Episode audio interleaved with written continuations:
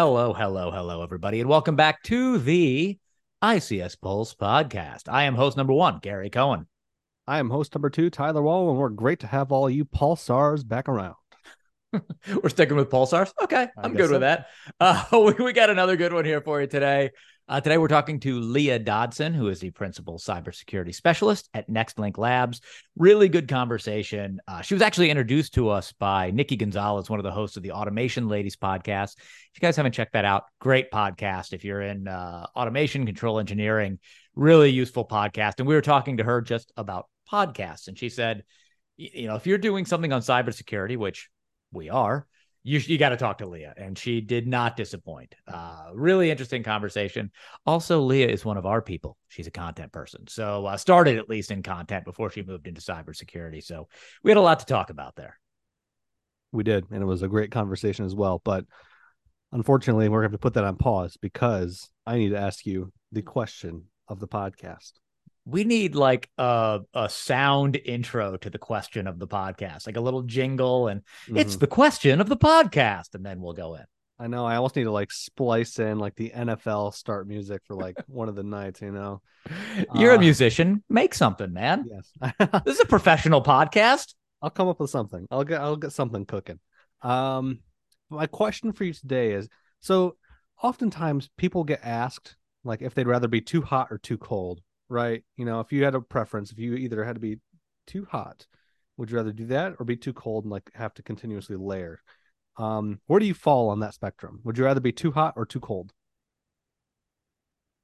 I mean, I guess it's all a, a matter of levels, right? I mean, if it's mm-hmm. like human melting hot, probably not that. If it's human freezing cold, probably not that. But I guess generally, I'd rather, if we're talking like weather, I'd rather Climate, it be yes. cold because I can always put more clothing on. There's only so naked I can be. this is true. This is true. We cannot, unfortunately. Yeah, I'm not even gonna get into that. Yeah, we can only take off so many layers. Um, yeah, very good point. There you go. Um, one other thing I want to talk about. We're gonna do a little plug here before we get into the podcast although I think we're already into the podcast. So we are recording this in August. We've got Cybersecurity Awareness Month coming up in October. We got some big plans for the podcast here. So definitely stay tuned. Make sure you're checking out the ICS Pulse podcast in October. We're going to do a special series celebrating Cybersecurity Awareness Month. We're going to bring back some of our favorite guests. Um, not that all all guests are our favorite; they all are. We're going to bring back some guests that have been uh, really popular on the podcast to talk about some issues in the world for a series of short podcasts. Should be a really fun time. It should be. Uh, this is one of our, I think this is like one of our big pushes for Cybersecurity Awareness Month too. So definitely stick around and tune in in October to podcasts, but also articles that go up on the site, like you always should be doing, anyways, regardless. But especially this time around. And if for some reason you go, I should be on the Cybersecurity Awareness Month podcast or something like that, you know, you can always reach us here. I'm at G Cohen at CFEmedia.com. And I am T Wall at CFEmedia.com. All right. So uh Tyler has been uh globe-trotting lately. I don't know, globe-trotting. You've been country trotting. So he was uh, yeah. Yeah, yeah, just locally. Mm-hmm. Um but he was in uh, Washington D.C. for the summer. Just returned to uh, our home base here in the Chicago area. But right before he came from Washington to Chicago, he was in Las Vegas for Black Hat. So, uh, Tyler, tell us a little bit about Black Hat this year. How was it? What'd you learn? What do we need to know? Yeah, so for those of you who don't know what Black Hat is, um, Black Hat is a it's a major cybersecurity conference. I would say it's definitely a major player uh, that is held in Las Vegas, Nevada, at Mandalay Bay. This uh, specific trade show, Black Hat, is typically I'd say it's a little bit more geared towards the hacker a little bit. You know, it's not quite a DEF CON where it is just a bunch of hackers chilling in a pool, but you know, I'd say it's a, a nice marriage between business and uh, ground level OT experts slash hackers. I would say, you know, it's at the point like where at Black Hat, uh, people recommend that you do not connect to the Wi-Fi um, that is provided by um, Black Hat itself and Informa because otherwise they might try and hack you for fun and just kind of poke around for giggles, you know. Um, but you know, at this at this this time around when I eventually got there, because me actually getting there was a whole different thing entirely. But when I eventually got there, um, I definitely noticed like one of the major themes is you know using artificial intelligence for threat detection. Right. Uh, one of the people I talked to kind of said it best when he was talking about using AI almost as like your your watchdog, if you will. So like you have walls up, whether that's firewalls, MFA, things like that, that are um, just kind of constants and just sitting there, but then trying to harness artificial intelligence to be kind of that watchdog, you know, keeping an eye on the door and alerting you when something happens, or even blocking it out entirely. And that was a kind of a, it was definitely a bigger uh, topic or even a solution that was toted at this event, big time. Um, and then otherwise, I mean, it's a lot of your, you know, your a lot of cloud security was going on there. Um, had some had some more on uh, zero trust a bit. It was it, overall though it was a very very good event to go to, and I mean if you're in the Black Hat area, because that's not what I meant to say. If you're in the Vegas area and you want to attend Black Hat next year, I would definitely recommend it, even if you're just going there for the sessions that they held. Um, yeah, it was a good event though. Yeah, keep in mind Tyler's been doing a little tra- traveling lately, so uh, you know, brain's a little scrambled. You're in a lot of different time zones. It is. Um, all right, if you, I would put you on the spot. Best cybersecurity discussion you had while you were there. You talked to a bunch of people, had a ton of meetings while you were there. Was there yeah. one sort of memorable discussion that you took out of it? You don't have to name names, just what yeah. were you talking about? Oh, uh, there are there were two. I would say uh, I'll keep them both kind of brief, but I liked one where I was talking to one of these guys, and he works for like a startup company, he was talking about uh, this uh, hack hacktivist group or a hacker group. It's not a hacktivist group. They didn't want to do good things.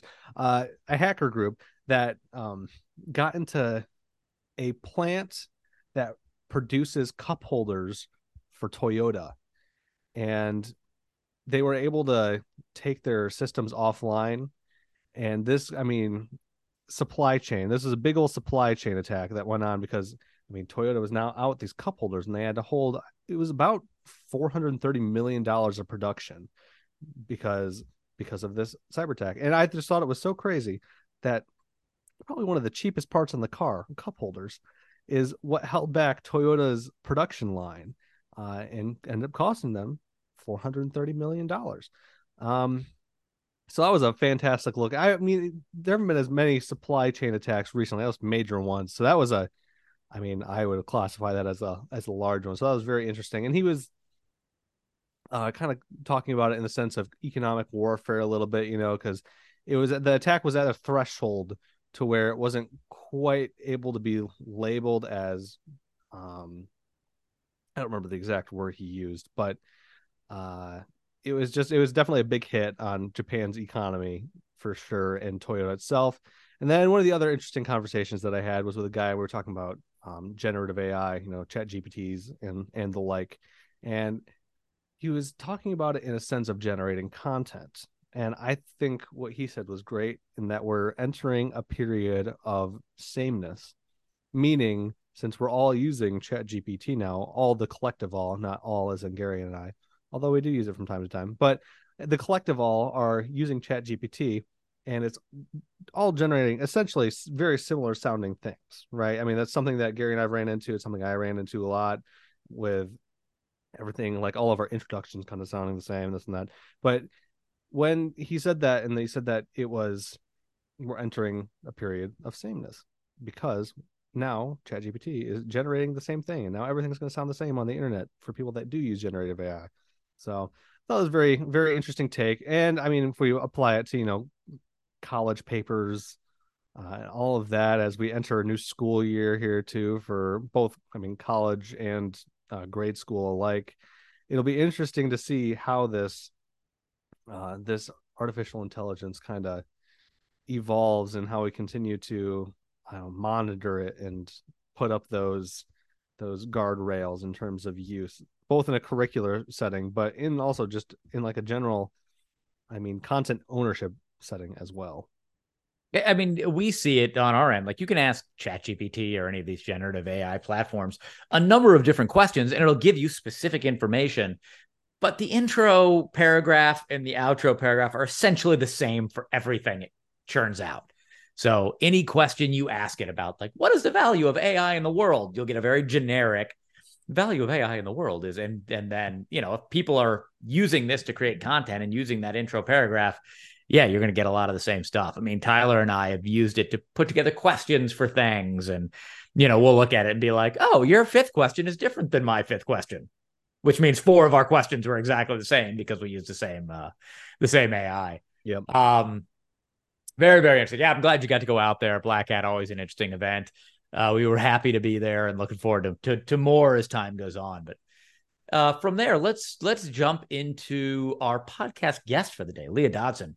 Really looking forward to this conversation with her. Um, I, I found her fascinating, and I think Tyler and I, if I can put words in your mouth, both did because like I teased at the beginning, she started out as a content producer. Actually, I think she started out in like hospitality and then became a content producer and mm-hmm. then cybersecurity. But um, so this is like uh, a sliding doors, alternate universe, multiverse version of what Tyler and I could become if we had the initiative to take a couple of cybersecurity classes. I know, right? I mean, there's a couple five to six week courses out there. We can t- change career paths almost entirely from editorial to otherwise but it's uh, you know, she has moved on now to to become a principal cybersecurity specialist with NextLink. Um, we, we talked a lot today about you know, you know, it's a topic that we've covered in some sense before, but it's interesting taking a look at it from an outsider's perspective, which is this idea of the struggle that people have taking tech details and translating that to the C suite, to the people who make the decisions, so people can make actionable plans on cybersecurity. And, and her take on uh, how to come at that as somebody with a content background whose job was communicating uh, heavy technical details, um, simplifying things like that. It, it's really a valuable skill to have. So for companies out there that you know are struggling to to get cybersecurity adopted throughout an organization, it really does help to have somebody on that team who can communicate it, who can explain what's happening in everyday terms, terms that somebody who's not a cybersecurity expert will understand. So you can start working this into everyday operations of your of your company, of your organization. In other words, you should hire Gary and I, and we will be the great communicators you need to improve your plant floors and your industrial environments and help you protect everything. or you can also talk to Leah. I mean, that would work too. Hire her out through NextLink Labs. yeah, find somebody smarter than us. But I thought that was uh, an interesting thing because one one of the things she talks about, and you'll hear uh, hear it in the podcast in a second here, is this idea of how do you translate cyber risk into what it means to a company's bottom line. Whether you're talking about financial bottom line, whether you're talking about customers, employees, reputation, uh, there is this issue, especially with people who don't really understand cybersecurity, especially with people who don't really understand cybersecurity as it relates to manufacturing, OTICS, is look, this happens to everybody. Do we really need to worry about it? We've got cybersecurity insurance. Won't that take care of it? I mean, everybody gets hit. Do we have to invest money?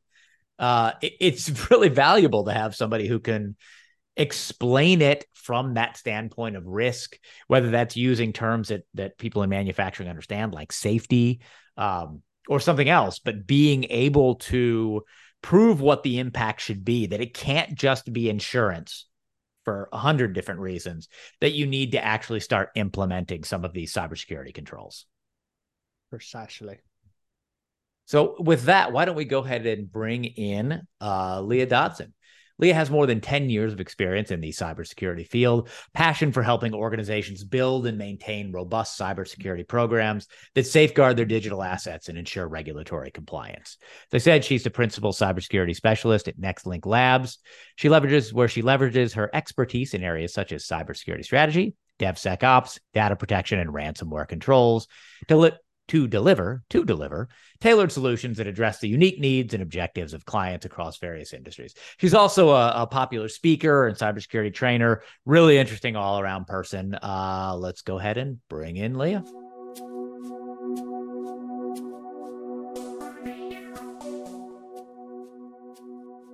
Hello, Leah. Thank you so much for joining us today. Hello. Thank you for having me here. Uh, should be an interesting conversation here. So, uh, we we met you through Nikki Gonzalez of the, of the Automation Ladies podcast, and we were looking for interesting people, and she said you've got to talk to Leah. So we've been hounding you since then to come on. So happy to have you here.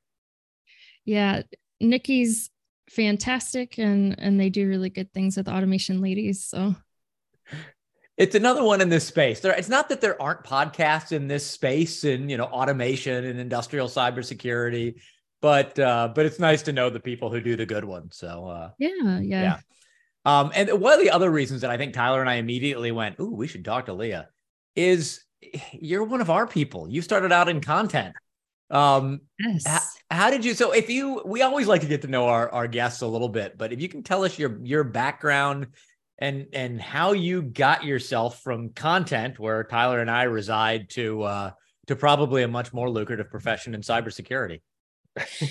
yeah, so I actually had gone to college for um, hospitality management, so hotel and restaurant, um, and I was at a point in my career where I was kind of still bopping along trying to think of what I wanted to do and I've always enjoyed writing and and content making. And i met someone um, who was in the cybersecurity realm a little bit more from a hacker standpoint ethical hacker.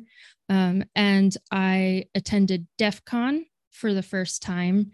And i met some really interesting people there um, some of whom were doing doing things like penetration test um, analysis of programs and I found that uh, there were quite a few people who were very technically skilled, um, unmatched, but they had a hard time taking their technical knowledge and and transferring that to um, a report that would end up with the C-suite and and take the technical details and put it in a way that the C-suite could understand and would be actionable for them. Um, and and i found that that's that was a space where i could apply the things that i had done as far as writing and and learning. And it just took off from there. So i i ended up going down that realm of how do we translate technical things to everyday people like me or people with uh, a beginner understanding. And the more I wrote, the more I learned. And I ended up um, really enjoying DEF CON. I was senior staff there for a while and I worked with the speakers. So, going through speaker submissions, um, talk submissions, speaking with the speakers as they got to the conference. And I just learned so much there. And then I got involved with some of the hands on things in the villages that they had there. Of course, everyone starting out in lockpicking. So that's always fun. And then starting to see the holistic viewpoint of cybersecurity for an organization from their physical facilities to their networks to um, everything that they deal with as a business and how to secure that. And that's where I really got interested um, in trying a little bit more hands on things. And I learned that I actually knew more than I gave myself credit for.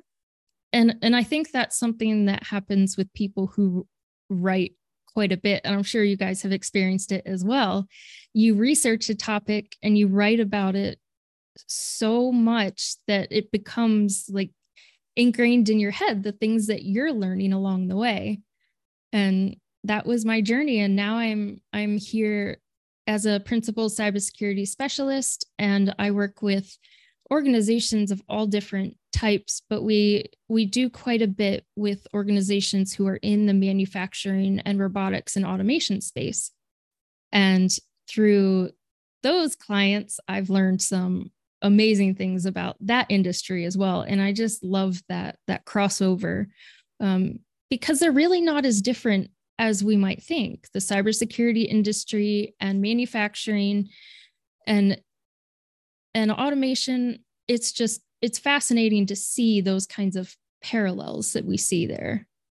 It's an interesting point. There's a couple things you said there. I'm going to go backwards here in a second, but we grew out of um, industrial cybersecurity pulse grew out of another brand that CFE Media has called Control Engineering. So that's about automations and SCADA systems and all of these things. And cybersecurity was a little part of that. And then it, it was getting enough of an audience that we broke it out into another brand. But there's a lot of interconnection in our company between those two things. So, um, but I also want to talk to you about you mentioned uh, just a few seconds ago about being able to use your skills as a writer to translate things into plain English uh, to whoever it is, the C suite, the board. Are are there? Do you feel like there is a big benefit to coming out, the coming at this as a communicator? Because I think we talked to a guest not too long ago who mentioned that cybersecurity can kind of seem scary. It seems dense and math heavy, and I've got to have all this technical expertise. And I, I think there probably are some real benefits to coming at it like you have, where I know how to communicate what really is going on, and it's not as complicated as you think. Yeah, absolutely you i think you mentioned that cybersecurity often is intimidating to people because it's such an unknown but they know that they need it and and so being able to translate these technical things into building out a program for a company that fits in with their their goals um, and their specific needs it's really helpful in that respect. Um, I can I can take some of the best practices from a technical standpoint and help them understand what that means from a programmatic standpoint. Um, and it also helps when you're looking at compliance regulations that that companies need to meet, especially now with uh, CMMC coming up and and more of a focus on the DoD supply chain um, companies who haven't been focused on the cybersecurity side of it. They focus on what they do best. Um, now they know they need something, but where do they start, right? So, so that program is is vital. So not everybody's going to have a Leah Dodson, right? Nobody, they're not going to always have this translator uh, to at least help, especially with like the C-suite and executives, understand like what's happening, what what to do. What are some like best practices for uh, just to try and get that communication barrier broken and um, help them, you know, just strive towards that purpose of better cybersecurity amongst uh, everywhere in a, a given business. Yeah, that's a that's a really interesting point that you know, we talk about every company needs it, but they don't necessarily understand what that means as far as an investment, what investment cybersecurity takes, um, what resources they need to put towards it, but also the scope within their own organization, right? So, are we just building a cybersecurity team and that's it? You know, wipe our hands and we're done?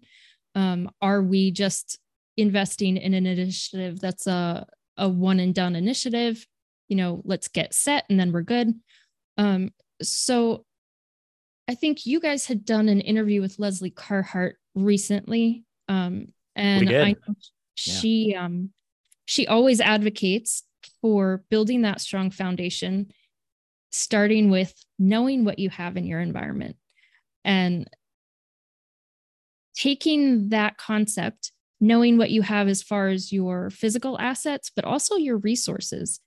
So you don't always need um, a really large cybersecurity team. You have the people in your company on your shop floors, they know their areas the best. And so working cybersecurity into their everyday operations is going to be way more impactful than than trying to apply this huge cybersecurity initiative that you know completely changes what everyone's doing and and i think that's a great place to start is just engage your people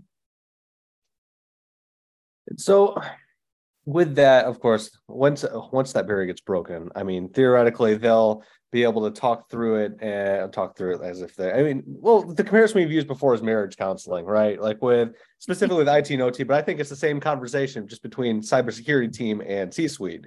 So it's like this weird yes. triangle going on there. But uh, after that is at least there's some sort of communication going on. You know, they have them now suddenly deciding on like different cybersecurity uh, plans they're going to instill. So, what are the uh, best ways to understand the ROI of ICS uh, cyber investment, and specifically within uh, those differences between uh, IT cybersecurity and OT? It's funny that you say it that way. I am currently working my way through an, a massive list of books, but um, one of them being how to measure anything in cybersecurity risk. and the reason I'm reading that is because it is difficult to translate cybersecurity risk into what does that actually mean for our bottom line. Um, I spoke with a company recently, um, and their concern was everyone gets hacked and it's expected nowadays. So, you know, are we really going to see any financial fallout from it? Are we really going to lose companies? Because it happens to everyone. And it's, it can be difficult to quantify what you could lose um, if you were faced with a breach, to quantify what the severity of that breach could do to you um, and to your customers, to your bottom line, to your employees. So I think looking at it from the standpoint of risk um, can be very helpful because there's all kinds of risk in business, right? Cybersecurity isn't the only one. And, and when you look at things like safety risk, especially in manufacturing, um, those are those are areas that are comparable to cybersecurity risk in the sense that you want to have your protections in place and you want to not even feel like you need them because they're working so well. It's the the concept of um oh what was that movie? The movies where there's like a secret group of heroes and they keep a record of all the events that didn't happen because they stopped them first uh, it's that same concept in cybersecurity, right? We want to see the things that didn't happen to us because that's really what you're doing. You're you're in prevention. And and I think looking at it from that standpoint could help. I actually got that question. I was on a panel at FabTech in that one was in Atlanta. Um, and I got a question from the audience about that he was trying to convey to his C suite why it was more economical to invest in actual cybersecurity protections as opposed to cybersecurity insurance. And that was a really interesting question to me because I never had considered that that might be a comparison that the C suite would be doing. But it is nowadays, people have in their mind that, oh, we can just get insurance. And if something happens, then the insurance will cover it. Um, but that's that's not really a good financial trade-off, especially since insurance is starting to crack down on, you know, we're not going to insure you unless you show us that you're trying. Um, so those kind of easy outs aren't there anymore. It's the investment needs to happen and it needs to happen in a way that that you can feel confident in your protection.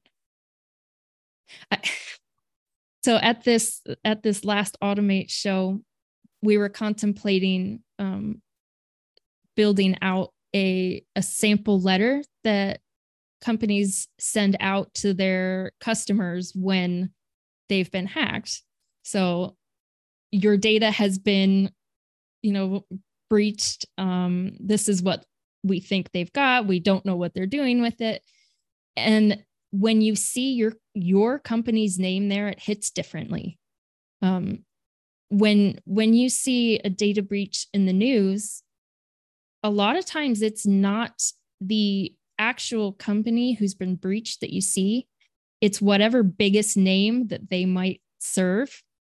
So when there's um, breaches for HR companies, we see the who their clients are, not necessarily the HR company. So I, all of that, I think can be motivators for the suite C-suite. Put it in terms they can see. Yeah, I mean, put it in business terms for them. So you could understand what you were saying about insurance versus actually building up a robust cybersecurity program. Just a simple cost analysis. Well, it's a little cheaper than this and having to pay healthcare and all these other various things for an employee and multiple employees. But but there are so many other negative things that happen when a cyber breach happens, whether it's reputational damage, whether you are a manufacturer and now your production lines have to stop. There's this whole cascade of things that are not financial. I mean, I guess they can be, but uh, but yeah, that cyber uh, cybersecurity insurance can't cover. Plus, as you said, not covering as much as they used to. They're cracking down, making sure you're doing cybersecurity. If it's a nation state attack, they might not cover it. There's all these exemptions that fall in there now too. Yeah, I really like the way you brought in manufacturing there because that is almost one of the easier industries to quantify um, because they have a deeper understanding of what a day's worth of downtime would cost. And then when we talk about how long it can take to remediate um, a breach or a, another kind of attack, I actually heard from quite a few more businesses that automate this year that um, were dealing with DDoS attacks. Um, so that was interesting, but they they can quantify what downtime costs them. They're very aware of it. Uh, so are attackers, unfortunately, which makes it uh, such a such a valuable target to them. But that that quantification is there. So uh, on that note, let's talk about. We'll, we'll, kind of bring everything together. We're talking about communication and talking about ICS cybersecurity. Um, I think it's really essential that the communication is strong there because I don't think overall people understand cybersecurity on the OT side as well as they do on the IT side. That you can't just take your IT security folks and say, we're going to lay you right on top of our manufacturing environment and just do all that same stuff. It doesn't work that way. So, how do you communicate throughout a company about whether it's kind of top down cybersecurity? How do you communicate the differences between IT and OT so they understand that that it's a very different environment and different, you know, tools, tactics, procedures need to be used there? Yeah, I think one of the best ways, um, and Nikki and I had a very interesting talk about that. Well, it was interesting to me. I, I won't speak for the audience, but I'm sure everybody thought it was very interesting. It, she and I talked at um, HOU.SEC.CON in 2022, and we came at it from that kind of partnership of cybersecurity and someone who's um, been very active in the manufacturing industry. And how do we get those conversations um, happening where everyone is kind of in the room everyone is represented from across the business in a way that those concerns can be communicated? So when you have somebody who's on the shop floor and can say no that that tool won't work because it's too noisy. It's too disruptive for our systems. Before you know the investments are made in these things you can have those two sets of voices there um, represented and talking about what the goals are and get everyone aligned. That's really the the main thing is opening those channels of communication to everyone that will be impacted and then getting that alignment there where the specific parameters are understood. Um, so from from the shop floor, being able to communicate what is realistic and what isn't in terms of the intrusiveness of cybersecurity controls. And then from the cybersecurity side, what protection would look like once it's implemented. So, you know, how does the the network need to be laid out? What kind of endpoint protections do we need to employ? Do we need to change the way that the shop floor is um, laid out for physical protection? Do we need to epoxy over um, certain ports? All of these things, when you get those groups together, those things can start to be thought of in a more holistic way. Yeah, and I wonder too. So when we're like doing all of that different testing, right? You're uh, trying to figure out what works, like especially on the floor, what kind of cybersecurity uh, protocols, uh, whatever, whatever you want to call it, providers uh, you want to use.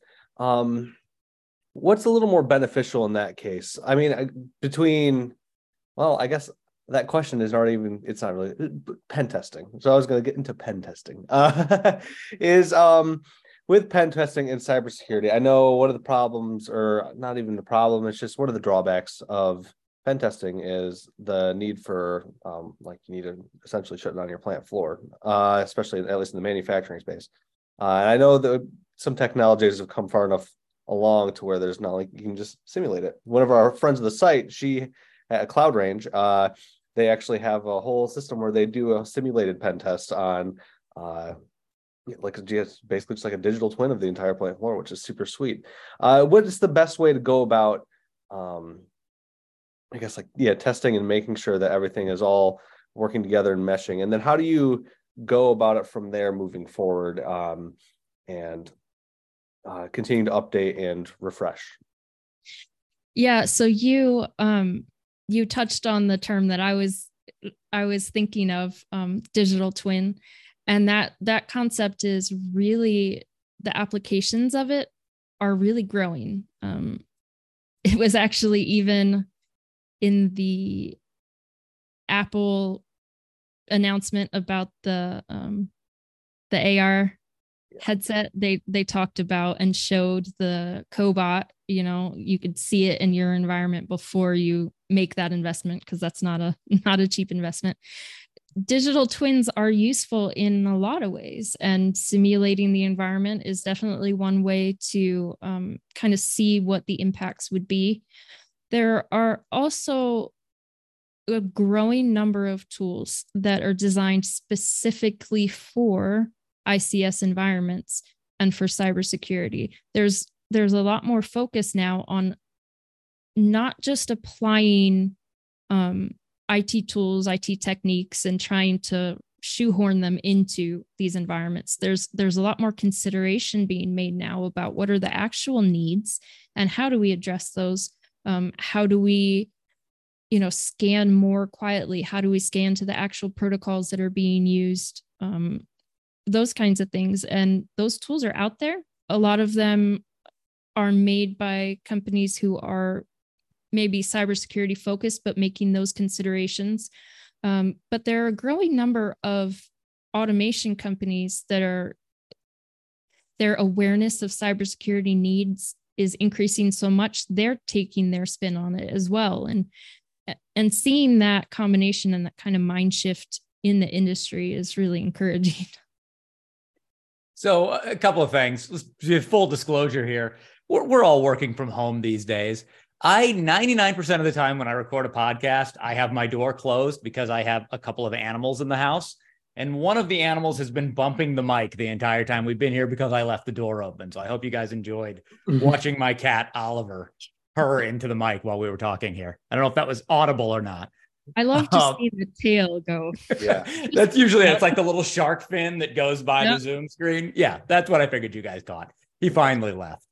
Um but I also want to talk about uh, about Automate. You were, as our listeners listen to this, it'll have been a little while, but you recently were at Automate, and there were a couple of trends that you saw there. I wanted wondered if you wanted to kind of talk through what you saw from a cybersecurity perspective at Automate. We were talking about kind of the dovetailing earlier of automation and cybersecurity and how similar they both are. Yeah. So I I love going to Automate. Um, I really enjoy cybersecurity cybersecurity conferences. Um, but when I go to conferences like Automate, I'm really learning um, a lot. I'm learning about where the industry's headed, what are some um, technological advancements that are happening in the industry, really the cutting edge stuff um, that's out there.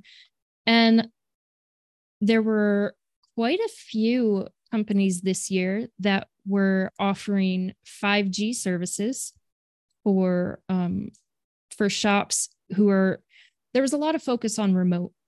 Um, so 5G things, there was a lot more in the cloud space. So focus on being able to back up data to a cloud. There were some that were um, custom cloud for manufacturing, cloud for automation. Um, there were some that utilized some of the major cloud providers. Um, and there was a big focus on software. Every year, there's a more and more. Um, so you have software that's divided out into like vision systems, motion control. Um, but you also had a lot more focus this year on software that would take data that's gathered from the sensors, um, data from the historian, and put it all into a single pane of glass. So, like a, a singular dashboard for all of your data, and then backing that up to the cloud or just providing um, remote capabilities of of accessing this data and really getting that understanding of what's happening on your shop floor all in one one view. And that one was an interesting one to me um, especially from a cybersecurity standpoint of you know having all of that information at your fingertips is very good for being able to identify anomalies that could be indicators of attack um, but it could also be if it's not secured its own attack vector. So that they're kind of all different aspects to that that i found really fascinating. I enjoyed those conversations.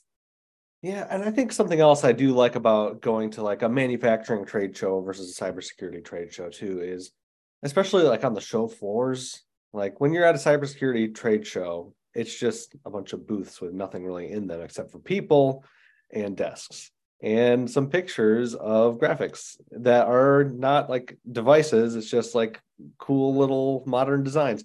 Whereas when you're at like a manufacturing trade show you can like see like what these different services are going on too and what they're for because you can like yeah it's just like a nice like visual aid to see what the impact is of the cybersecurity. And you could even take it like if you're trying to look at it from like a threat actor perspective too of like oh well what can happen to that if something goes haywire or this and that? So i always thought that's a nice interesting too perspective of at least these manufacturing trade shows like automate.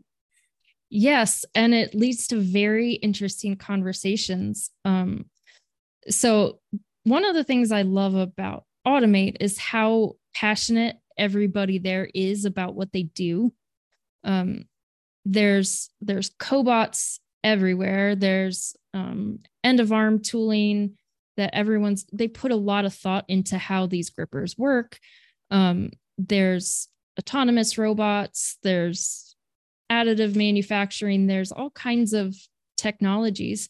And when you take the time to sit and talk um, with people about what they're developing and give them that opportunity to be really passionate about what they're doing, and then kind of meld that cybersecurity conversation in there that that starts to get the the wheels turning of oh maybe we could add this to the design or we didn't think about it from that angle.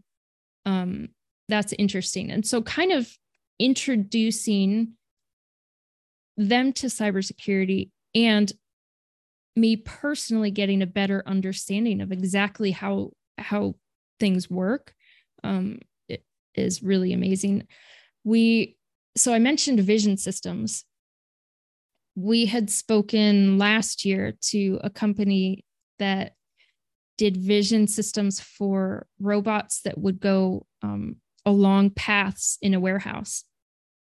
And the person I was with started, you know, thinking through a pretty complicated attack vector, but like, oh, I could do you know i'd be able to do this and that and and thinking out loud. And uh the developer was standing there and was like you're right. You could you know we don't have protections against that. Or I could take a Sharpie and and cross out the line here and it disrupts the vision system. So having that like a lot of times in cybersecurity we see through that lens right of our side of engineering, but the engineers there see through their lens and it makes for interesting like are we over engineering this attack? And all, all of that and also i mean you mentioned like building the cybersecurity into the product. We talk about automation. I mean it's so important to do that at this point for a, a hundred different reasons but one of the ones that you mentioned was talked about at automate was you know remote management capabilities. Like it would have been if you 20 years ago talked about remoting into a plant floor that was pretty anathema to op. Like, we don't do that. We don't, you know, you've got to be on the plant floor, by the systems. But it was probably changing anyway. But COVID obviously accelerated that change to where now there are people, you know, go not only manufacturing environment, but critical infrastructure environments, these really sensitive systems.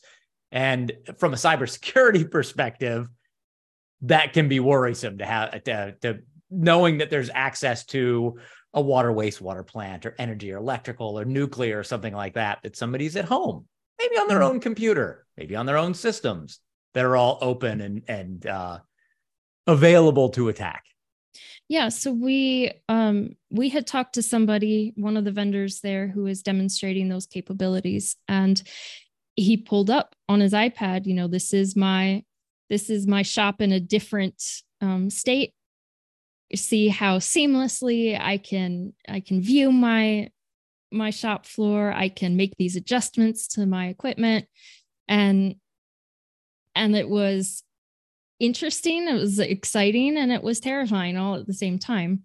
But you hit the nail on the head when you talked about COVID accelerating things for manufacturing. Um, manufacturing historically hasn't, they don't make big adjustments like that as quickly as COVID kind of forced things to happen.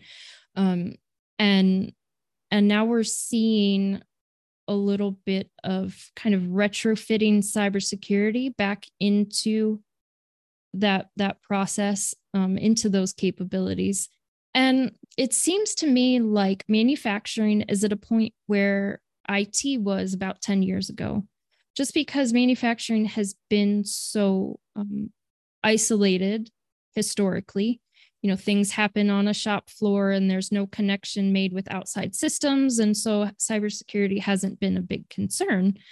Um, but now we are gathering data on these systems. We are remotely connecting to systems. We're sending backups of data and implementing cloud storage solutions and that's kind of where things were about 10 years ago for IT. When I got started, um, when I first kind of got into the cybersecurity realm, cloud adoption was just really starting to take off. And cybersecurity was like, no, don't do it. Cloud's dumb. Don't do it. It's someone else's server. And and that mindset didn't stop anything, right? Businesses are going to innovate and use the tools that come out to help them, you know, grow faster, do more. And in manufacturing, I think we have the opportunity right now to grow with it. Um, so taking these things that that's happening, the advancements that are happening and the changes and really building cybersecurity in from the ground up with these capabilities. They're all so new still. Um, and there's there's more coming out every year that if we if we get these conversations going about building cybersecurity into the products from the ground up into these programs and into these thought processes then we can we can do a lot of great things and help um, advancements to be more secure I think it's also interesting. We've all talked about in this podcast the importance of people talking to each other. I know that seems really remedial and really stupid, but somebody on the plant floor probably needs to be talking to somebody in the IT department. And those conversations are where really interesting things happen. So, uh, Tyler and I interviewed Dr. Jesus Molina a while ago, who uh, has some some interesting hacking exploits in his background, and he was telling us about a hotel that he stayed in in Las Vegas a few years ago, or Las Vegas, Switzerland. I think it was somewhere else. I think it was out of the country. Either way, it was like a modern hotel. And so there was a tablet in the hotel through which you could control everything heating, air conditioning, blinds, all of that. And he was just sitting there one night and went, I wonder what else I can get to through this. And basically, over the course of the weekend, was able to get to the controls in every single room in the hotel and all these various things. But it's like, so the business, uh, the positives to the business are obvious, right? There's a tablet in your room. It's great. The convenience, you'll love it. But having somebody there at the beginning to go, great, but this puts a huge cybersecurity vulnerability in everybody's room. Those mm-hmm. conversations are where those ideas stem from and maybe help us build cybersecurity into the process a little bit earlier before we implement it and it's a little too late. Yes, absolutely. Yeah, those it it was really interesting this year. We actually had that question someone came up to the booth just organically and and said that I am now I'm an OT guy. I'm now being tasked with some IT things and some security things and I just fell into this role of being a liaison between IT and OT and I don't know what to do. and th- we heard that more times than I was expecting honestly to where somebody because of how rapidly things are changing, somebody who was in one position now being tasked with things outside of what they typically do, whether it was an OT person who is now, oh, you need to put this IT capability in and you're going to be the one in charge of making sure that it's it's good that it's running right um, there were people on the IT side, so developers who were being tasked with things outside of their purview. And it it presents challenges, but it also presents opportunities because now we're looking at things from a different angle. Um, and I think that really facilitated a different way of thinking for those individuals. And if we can, without putting that stress on the personnel if we can have those conversations as if that's what was happening really get thinking from different perspectives um, i think that goes a long way in making our protections um, more robust and more holistic. Yes excellent. And so before we conclude this podcast we like to always ask our guests to um, just one more little like a little a piece of advice almost like so what what would you uh, recommend for just like as like a good best practice for uh, any of our listeners um, that they can start doing or implementing uh, either today or down the line or anything like that? Something you wish more people knew about out there more people were talking yeah. about. Hmm. I would say that i wish more people would understand that nothing we do in cybersecurity is magic. Everyone is capable um, of starting cybersecurity initiatives that are effective.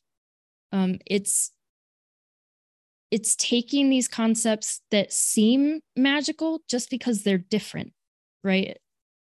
A lot of times when we look at something new, it seems magical. But breaking it down into its core components you know puts you on the path of this is something i can do. This is something i can tackle. And so even if you know it's not your job in your organization um, you can become a cybersecurity champion for your area you can be the one that starts raising these concerns of you know is this a secure practice is this something that we should be looking at a different way because it's not magic it's it's just a different way of looking at things really is all all security is so I have to ask you, I think we asked this question to Lesley Carhart too. Eh, so having this conversation with you, you seem like an inherently curious person. You seem like somebody who wants to dive into new things. Were you the kid who was taking apart the television and trying to figure out how everything worked in your house and driving your parents crazy? So for me, it wasn't as much electronics, it was everything else. I would take apart all kinds of things Um, I would take apart things that were not easily put back together. Um, but I didn't have access to a lot of electronics growing up. Um, so for me, it was more physical things. My dad was an electrician, and he had a he had a lot of stuff that he would bring home. Um, I remember taking apart some circuit boards that were just laying around because I wanted to understand like how the capacitors worked. They just looked cool. Um, I would take apart like benches and and tables and things because I wanted to know how the connections work, like how yeah, that that was my way of looking at things. Since I've gotten older, um, I think I've channeled it a little bit a little bit healthier. I yeah, uh, that's still in there though. I think that curiosity of like, huh, I kind of want to see how that's put together. I mean, you know, then you have your own children, and they do it to you and it all gets paid back around. But uh, yeah. Yes. Yeah, that's actually been an eye opener for me too, because my daughter will take everything apart. We used to call her baby destructoid. And then I learned how things go back together. So so it all worked out. So yeah. thank you to your daughter for teaching you how things go back together in the world. Yes. Leah, this was a, a, blast. Really good conversation. Uh, really enjoyed talking to you. Thank you so much for coming on the podcast. Yeah, thank you so much for having me. Yeah, and we'll uh, hopefully we'll we'll connect again as time goes on because uh, if nothing else, we've got the shared content background. So uh, so yeah, it's uh, but like I said, it's it's it's been really Tyler and I were excited about this. We're like, she's one of us. she's just like she took what we're doing and then went a step further. Well, so, yeah, we were uh, well, we were very interested to see what your career path was.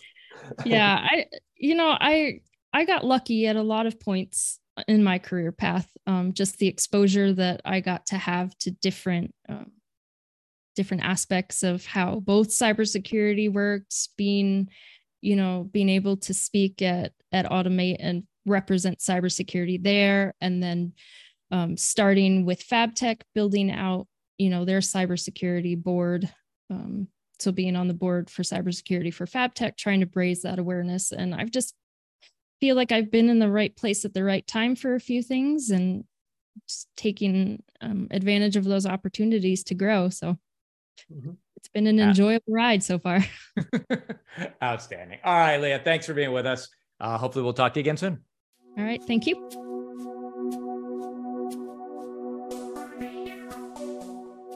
And there you have it, ladies and gentlemen and pulsars. Uh, Leah Dodson with NextLink Labs. Really interesting conversation. Uh, the thought that she left us with, other than Baby Destructoid, which I thought was hilarious, uh, having two children myself, uh, is that when we asked her what is the takeaway, that idea that cybersecurity is not magic is a really useful one. I mean, it's as she said, everyone is capable of starting these things. They only seem magical because you don't know about them or because they're different. But if you really break them down, it's not that your organization can't have robust cybersecurity. They all can. You just need to understand it. Exactly. And playing into, you know, because that, that plays into the C suite part of the conversation. You know, they think it can just kind of magically appear or it just kind of happens you know? It just it was it was a predestined thing to begin with and it just exists. Um having that conversation and knowing that it's not magic like hey this actually takes some effort that we need to put into this. We need to invest in this spot or um, just even establish a baseline in general for those that haven't done that yet. Uh, it's an important discussion to have just so everybody's on the same page and understands that indeed cybersecurity is not magic and I think it's doubly important in industrial cybersecurity, which is what we dabble in here. It's, you know, a lot of people who are operations, who are on the plant floor, are suddenly being tasked with cybersecurity. And it probably does seem complicated and like something they they they don't understand, they don't know, they maybe don't want to understand. But you know, the people we're talking about are also engineers.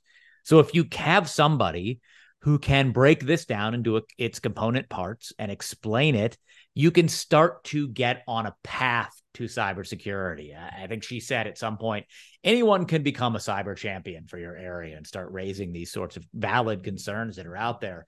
But I think you know, IT has a basic understanding of cybersecurity and protecting systems. OT is getting there, but isn't always there. So I think that's a, a really important message on the OT ICS side is, is it's not magic. Like take hmm. your engineers, allow them to understand what's going on, and they might be able to come up with some good solutions for you. And I mean, it's also important to remember too that Gary and I come from a background that is very much not cybersecurity. And so take that as you will. But I mean, if we can, if we can learn and not have that kind of background, then you can too. It's I, I would like to to rail against that and say that's not true, but it really is. Like if Tyler and I could learn this stuff, man, anybody could learn this stuff. It's exactly. it, it, can't be that hard. Mm-hmm. um, but yeah, this is uh, another terrific podcast. We're having real, a, a, lot of fun with this. So thank you as always for joining us here. Lots of great content on the Industrial Cybersecurity Pulse site where you can find all of these podcasts. In fact, you probably found this very podcast there. Lots of other good stuff there, video series, articles. Again, check back with us. I mean, check back with us before October, for God's sakes, but check back with us in October, where we'll, we'll be put, producing a ton of content, including a whole podcast series for Cybersecurity Awareness Month. Precisely. And as we said at the beginning, uh, we will repeat now my email if you would like to talk to me about anything. I'm not even going to limit it to cybersecurity. If you want to talk about anything at all, my email is twall at cfemedia.com.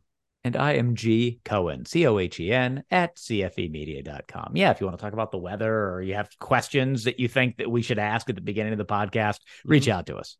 Please do. All right. Thanks for joining us.